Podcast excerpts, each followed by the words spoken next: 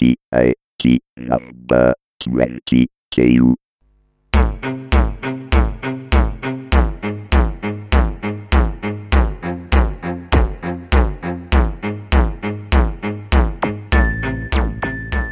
Tecnica arcana telegrafica, puntata numero 22, un pochettino in ritardo rispetto ai miei piani, ma ho dovuto recuperare un po' la voce, altrimenti avrei dovuto dire ciao sono Carlo, benvenuti su Tecnica Arcana. Ma io sono Carlo e questa è Tecnica Arcana, per cui recuperata la voce incominciamo.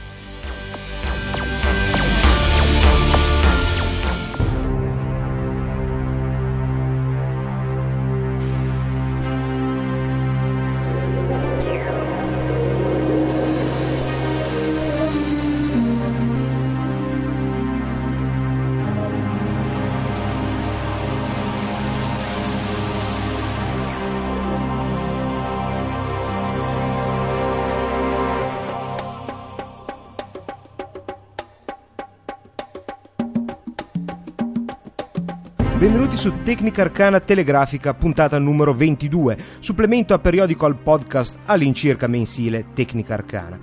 Di ritorno da alcune eh, manifestazioni eh, virtuali e reali, eccomi di nuovo qui un po' acciaccato nel fisico ma in via di miglioramento. La voce ormai direi che è proprio tornata. Vi dicevo di ritorno da alcune manifestazioni, quelle virtuali è stata senza dubbio l'ultima puntata registrata di Tecnica Arcana che è stata la prima diretta, considerando solo i pochi giorni, un paio di giorni di preavviso, tre giorni di preavviso e il fatto che fosse lunedì sera c'è stato un buon successo, anche attirati certo dal fenomeno iPhone, quindi c'è stato quasi per tutta la sera 30 ascoltatori in diretta e poi i soliti scaricamenti della puntata registrata sul feed, ma soprattutto è stata una grandissima esperienza, la possibilità di poter confrontare le proprie idee immediatamente eh, sia con più persone diciamo in studio collegate ma anche con gli stessi ascoltatori che come avete ascoltato sono potuti intervenire attraverso Skype è una cosa che ripeteremo senz'altro con altri argomenti e per quanto riguarda invece la presentazione dell'iPhone a Forte dei Marmi io devo eh, dire di essere rimasto abbastanza colpito dal, dalla ricezione che questa tecnologia ha avuto sul grande pubblico. Prima di tutto un numero impressionante di persone che sono venute a vedere sia la mostra, ma soprattutto il grande interesse era appunto per il telefono di Apple. Ma è incredibile vedere le facce allibite delle persone che vedevano la dimostrazione delle tecnologie presenti in questo dispositivo. Si va veramente dal bambino di 10 anni fino all'anziano ultra novantenne che quando ad esempio si gira l'iPhone con una foto e si vede come la foto cambi ruoti per occupare la maggior parte possibile dello schermo, veramente eh, la mandibola di queste persone crollava, lo stesso quando si sfogliavano le foto semplicemente toccandole con un dito, con un dito così come si fa su un album fotografico, era una cosa che stupiva oltre forse il vero approccio tecnologico che vi è dietro questa tecnologia. In fondo molte macchine fotografiche hanno un sensore per eh, trovare, stabilire l'orientazione delle foto mentre si scattano, eppure non fanno così tanto clamore, ma tutte insieme, così facili da utilizzare, vi assicuro che mh, ha lasciato me colpito della reazione sul, mh, sulla gente, sul grande pubblico anche non esperto.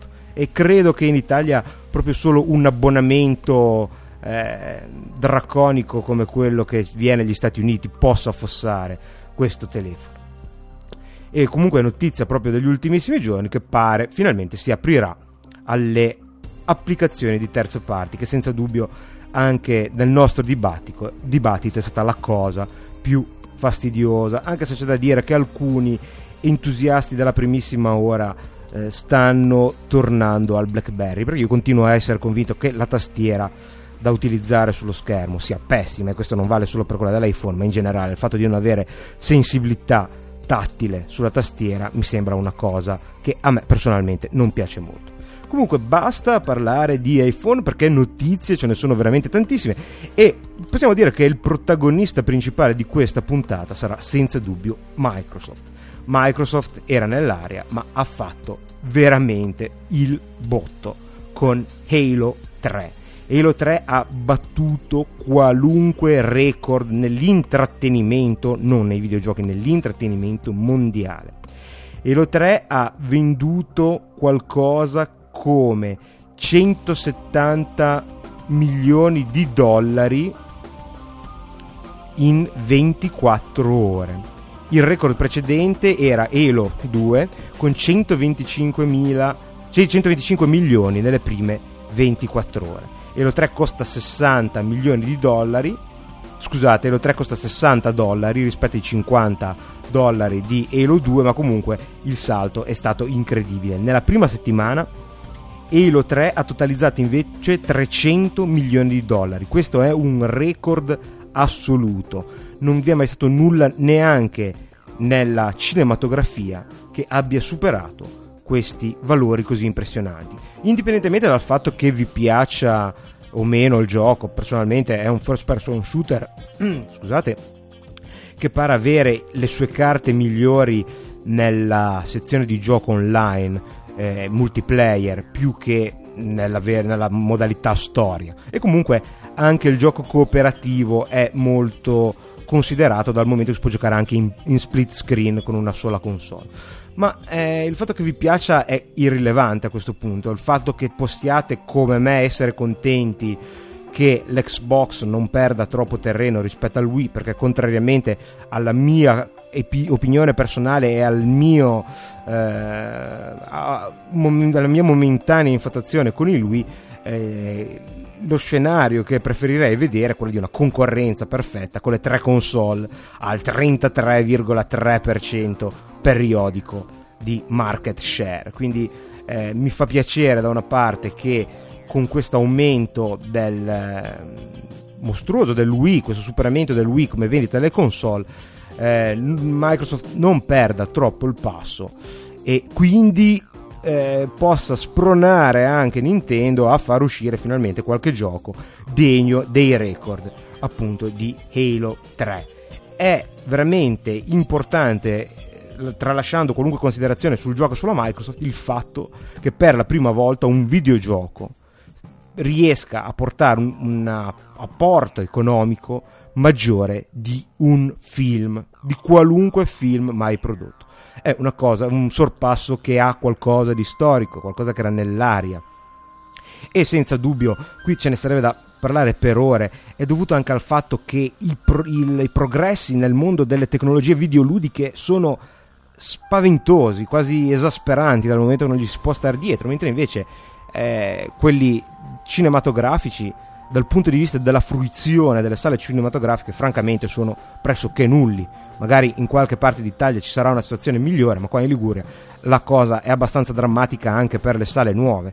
Si parla tanto di digitale ma è ancora abbastanza lontano per l'uscita di sabato di tutti i giorni e eh, sinceramente con un televisore al plasma da 40 pollici che si compra poco più di 1000 euro e un impianto Dolby Digital ad, ad alta definizione per eh, all'incirca la metà non c'è motivo o c'è poco motivo per andare al cinema non c'è più il desiderio di andarci così come si andava una volta.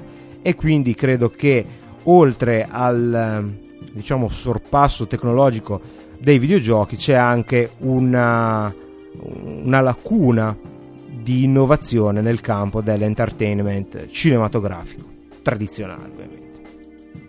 E sempre Microsoft a sorpresa, eh, beh, non proprio a sorpresa, ma comunque con alcune sorprese al suo interno, eh, fa un revamp della linea Zune di lettori multimediali. Mm, visto eh, che ci sono stati fraintendimenti l'ultima volta che parlai dello Zoom, quello che sto per dire non è assolutamente ironico, al contrario dell'ultima volta. Sono moderatamente e piacevolmente sorpreso da come questa volta una grande azienda come Microsoft abbia finalmente eh, considerato in maniera importante i desideri dell'utente. Perché nuovo, la nuova famiglia di Zune eh, disponibili questa volta anche memoria, con memoria flash, quindi non solo con l'hard disk, oltre a essere un pochettino più carini, ma ci voleva veramente poco a essere più belli del vecchio Zune, offrono tante eh, interessanti feature che erano state richieste proprio dagli utenti, ad esempio il, la possibilità di sincronizzare via wireless il proprio Zune con il computer, che già che c'è è una cosa abbastanza furba. E il software dello Zune adesso supporta i podcast. E ragazzi, che ci crediate o no, io ho fatto abbastanza fatica. I podcast sullo Zune si chiamano podcast incredibile, veramente incredibile. Questa è una delle tante piccole battaglie. Non, sapete, io non sono particolarmente legato alla parola pod, ma il fatto che ormai sia un nome che non ha più senso cambiare indipendentemente da quale sia la sua origine è senza dubbio un sinonimo di quanto questa tecnologia e questo nuovo media si sia, eh, perme- sia permeato all'interno del grande pubblico. Ci sono poi novità sotto diciamo, il cofano meno visibili, ad esempio eh, nello Zuno Store, il negozio che eh, mette a disposizione le canzoni da acquistare così come fa l'iTunes Music Store, sarà presto inondato da un milione di brani senza DRM e questa è un'altra grande notizia. E mm, in più ci sarà la maggiore libertà nella, nello scambiarsi le playlist, i podcast senza restrizioni e eh, purtroppo però rimane del famoso 3x3 ricordate potevate mandare una canzone a un altro Zune che poteva essere ascoltata o entro tre giorni oppure eh, per tre volte. La, la, situazione che veniva prima praticamente faceva sì che la canzone fosse inutilizzabile. È rimasta solo i tre ascolti, potete tenerla finché volete per le tre eh, volte che l'ascoltate. Eh, che dire, questa se la potevano anche risparmiare, poteva essere, non dico il lettore perfetto, ma poteva diventare eh, comunque un, un, simbolo di buona volontà, che comunque sotto certi punti di vista c'è stata, dettata dalla disperazione, ma c'è stata. Eh, francamente sono abbastanza incuriosito, anzi se c'è qualcuno in Microsoft all'ascolto e volesse spedirmi uno zoom da provare e recensire su Tecnica Arcana lo prendo molto volentieri tuttavia credo che sia tutto troppo tardi. Lo Zune è ormai sinonimo nel mercato dei lettori MP3 di fallimento. Quindi queste feature, seppur interessanti, seppur richieste dall'utente, che comunque, ripeto, è una cosa da non sottovalutare, il fatto che Microsoft finalmente abbia capito che è lei al nostro servizio e non noi al suo, e non credo possa, eh, ripeto, superare certi livelli di market share. Eh, era talmente basso quello dello Zune che un pochettino di più si potrà fare e ci sarà chi grida al miracolo come si grida al miracolo per i due Blu-ray venduti per ogni HD DVD, ma quando le cifre sono così poche basta che esca un film sono così basse, scusate, le, basta che esca un bel film, un blockbuster su Blu-ray per raddoppiare le, le vendite o la, una console che supporti il Blu-ray. Lo stesso vale per questo. Ha, eh, lo Zune ha livelli di vendita talmente bassi che a raddoppiare le vendite o triplicare le vendite del modello precedente ci sarà, eh, sarà una cosa praticamente automatica. Comunque Mm, in bocca al lupo, vale la stessa cosa detta per le console, se il mercato si amplia, ben venga e soprattutto se si amplia seguendo le indicazioni di noi utenti che solitamente contiamo meno che una suola di scarpa. E abbiamo parlato di Microsoft, parliamo anche di eh, Sony, che con la PSP finalmente ha eh, fatto un buon risultato. Sapete che la PSP è stata recentemente restilizzata, così come è stato con il DS, per renderla più sottile e più eh, prestazionale, diciamo, dal punto di vista delle funzioni aggiuntive, non certo della velocità. Ma ad esempio è stato aggiunto eh, il cavo TV out per giocare alla, console in casa sul televisore, è stata resa più sottile, più leggera e la batteria dura di più, è più veloce a caricare grazie a un buffer maggiore e soprattutto ha venduto 300.000 unità in pochissimi giorni. E questo è un buon risultato per Sony che chiaramente si trova proprio in gravissime difficoltà nel settore delle console e tuttavia sembra che ci sia una discreta rimonta per quanto riguarda la console portatile quantomeno. Invece eh, a me sembra molto drammatico l'ultimo, l'ultima news presente nel campo della PlayStation 3, ovvero un ulteriore ribasso confermato a 399 euro per un'unità con 40 GB di hard drive che mantiene tutte le caratteristiche precedenti se non eh, l'eliminazione, beh, sinceramente poca cosa, delle, degli slot per le schedine di memoria, ma eh, purtroppo viene completamente rimossa ogni speranza di avere compatibilità con la PlayStation 2. Non vi è più alcun chip di emulazione, beh, di emulazione neanche tanto, proprio non vi è più alcun chip che faceva parte dell'architettura della PlayStation 2 all'interno della PlayStation 3 e non è fornita alcuna notizia per quanto riguarda emulazioni completamente software come quella di Xbox 360 che probabilmente non arriveranno mai. Questa è una notizia, ahimè, abbastanza scoraggiante, nel senso che mi sembra veramente dettata dalla disperazione, tuttavia comunque la PlayStation 3 a 399 euro come lettore Blu-ray è quantomeno vantaggiosa, è il lettore Blu-ray che costa meno in assoluto. Ne parleremo perché anche dal punto di vista del, della sfida Blu-ray HD DVD sono cambiate tante cose in, eh, in, questi giorni. E diciamo che quello che sembrava una vittoria schiacciante del Blu-ray si è completamente, beh, forse non capovolta ma quantomeno ridimensionata. E il problema di questa console è che continuano come abbiamo già detto più volte a mancare i giochi per la PlayStation 3 e a mio modestissimo avviso eh, una delle soluzioni potrebbe essere stata l'acquisto della PlayStation 3 per giocare i, gra- i, grandi classici o giochi esclusivi per la PlayStation 2 come ad esempio God of War 1 e 2 nell'attesa di qualche gioco che prima o poi arriverà. Non è, è solo una questione di tempo. Tuttavia più il tempo si allunga e più la situazione diventa drammatica. Drammatica come in certi versi è stato l'annuncio di Vcast. Vi ricordate Fawcett? Ne avevamo parlato qualche puntata telegrafica fa, di rinunciare alla registrazione delle reti Mediaset. Uh, il team di Vcast e quindi eh, di Fawcett ha ricevuto dalle reti, reti Mediaset un uh, quello che gli inglesi chiamerebbero cease and desist, una lettera essenzialmente che minacciava cause legali se non avessero smesso di fornire la registrazione di eh, dei programmi delle reti Mediaset.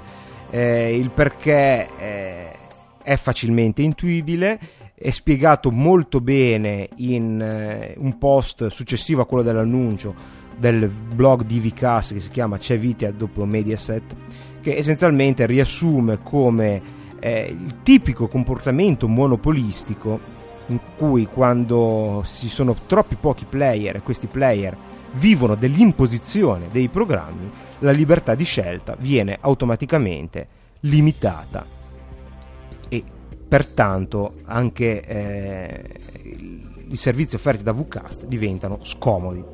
E un'altra, forse più pragmatica eh, idea la dà sia alcuni commentatori del blog di Vcast sia molto bene la riassume Antonio Simonetti sul suo blog, riguarda il fatto che Mediaset ha un servizio di scaricamento di eh, episodi di fiction eh, prodotte da, appunto da Mediaset italiane protette da DRM a ben, anzi a solo, come dicono loro sul loro sito, 2 euro l'una, che è una cosa vergognosa, e probabilmente c'è anche questa, questo fattore che ehm, ha in qualche modo spinto Mediaset a preferire che la gente non riceva automaticamente le sue trasmissioni preferite eh, sul, proprio sul feed, quindi scaricate con un aggregatore.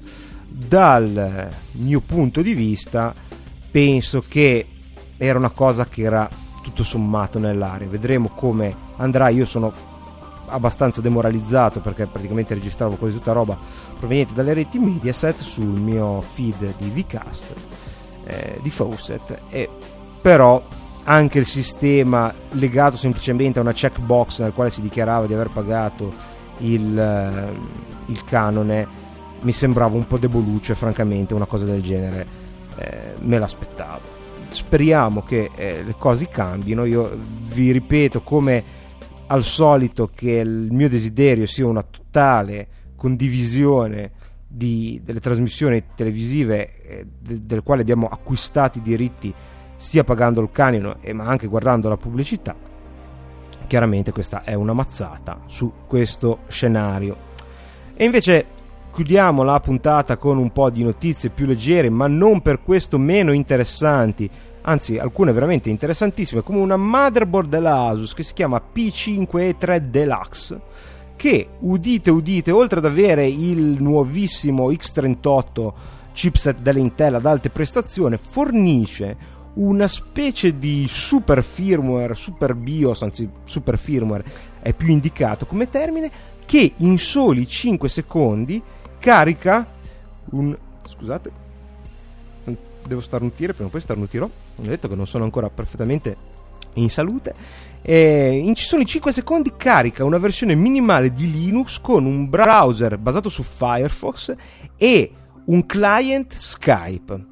Allora, questa è una notizia eccezionale perché eh, praticamente cioè, io immagino già tutta un'intera serie di appliance che vivranno esclusivamente con sistemi come questi. Pensate a un media center che, carica, che carichi esclusivamente so, il browser per navigare su internet, sulla televisione e un'infrastruttura um, G-Streamer, M-Player a vostra scelta di Linux per vedere i video. Basso consumo caricamento immediato sarebbe veramente eccezionale, ma non dimentichiamo che anche per eh, il computer, ad esempio, se si potessero integrare in questo BIOS delle funzionalità di eh, disaster recovery o editing dei dischi avanzati, sarebbe una cosa molto interessante.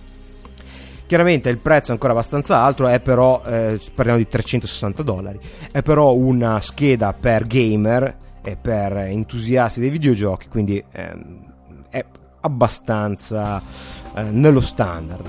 È veramente, veramente un'idea intelligente che a mio avviso porterà più eh, novità di quelle che al momento si possono ancora vedere. Speriamo che altri seguano questa, questa strada, tutti ovviamente basandosi su Linux. Linux lo sapete che con l'altro computer sto scaricando Gazzi Gibson Gibbons, scusate, versione 7.10, uscito Ubuntu e presto ne avrete una recensione. Sono francamente molto eccitato anche solo dal fatto di vedere che tutti i server sono al momento bloccati, molto molto carino. Se ascoltate questo podcast eh, prestissimo, eh, ricordatevi di utilizzare BitTorrent. Sul blog ho messo un link alla lista dei file BitTorrent per scaricarlo velocemente senza pesare sui server di Canonical. E vi ripeto, presto una recensione completa su Tecnica Arcana di Gazzi Gibbon, che è la nuova versione di, di Ubuntu Linux ovviamente. Per chi si fosse messo all'ascolto solo in questo momento o per chi fosse appena tornato da, da qualche altro pianeta del sistema solare penso che ormai Ubuntu e Linux siano nomi che li conosciamo tutti. Fortunatamente, eh, vi ho parlato la volta scorsa di Lotus Symphony, una suite per ufficio di IBM, e ho trovato un interessante confronto fra OpenOffice e Lotus Symphony su Datamation. Eh, su questo sito praticamente eh, Bruce Byfield li mette a confronto dal punto di vista io non l'ho ancora provato l'ho scaricato ma non ho ancora, non ho ancora installato. Lotus Symphony a questo punto non so neppure se lo farò perché pare che sotto un design veramente molto carino vale la pena di vedere almeno qualche schermata ci sia poco. Le, la base è sempre quella di OpenOffice ma eh, le risorse sono molto molto più esigenti e se già pensiamo che OpenOffice non è propriamente leggerissimo non è proprio una grande notizia. E tutto sommato dal punto di vista funzionale eh, secondo questo autore il tutto si ferma un'interfaccia un pochettino più bella. Finiamo con due mh, scemenzuole del, eh, veramente da, da, giornaletto scandalistico di gossip, il G-Phone del quale abbiamo già parlato, quindi il telefono di Google, potrebbe addirittura essere, secondo una notizia di Yahoo Finance, un, eh, non tanto un telefono vero e proprio, ma quanto una piattaforma che può essere applicata a altri telefoni dagli operatori, ma diciamo che le voci ancora più ricorrenti eh, sono quelle del eh, telefono HTC con Linux, eccetera, eccetera, le cose che abbiamo già detto. Per concludere, è una notizia mm, non so esattamente quanto affidabile, ma pare che una, una, serie di ricerche dell'Università di Cincinnati abbiano stabilito che i LED che nel futuro saranno più promettenti sono quelli ottenuti dallo sperma del salmone. E ci sono anche alcune foto su Gadget Blog che ha riportato in Italia questa notizia per eh, confermare questa, apparentemente questa notizia che è un po' curiosa, un po' strana, ma sarebbe interessante, anche considerando che eh, è probabile che la produzione di questi LED abbia minore impatto rispetto alla eh, produzione di LED basati sul silicio. Tuttavia, eh, il fatto che comunque mh, il, lo sperma del salmone sia uno scarto dell'allevamento e della produzione del pesce eh, tutto quello che si butta via solitamente può essere utilizzato poi per una cosa importante come l'illuminazione, è senz'altro benvenuto. Che facciamo qualche minuto di pausa e poi ci leggiamo un po' di mail come al solito, che sono tantissime. Io vi ringrazio da quando ho diciamo aperto ufficialmente una rubrica della posta, già arrivavano praticamente senza, senza sosta, ma sono ancora, ancora di più. Grazie a tutti, qualche secondo e poi ci leggiamo un po' di posta.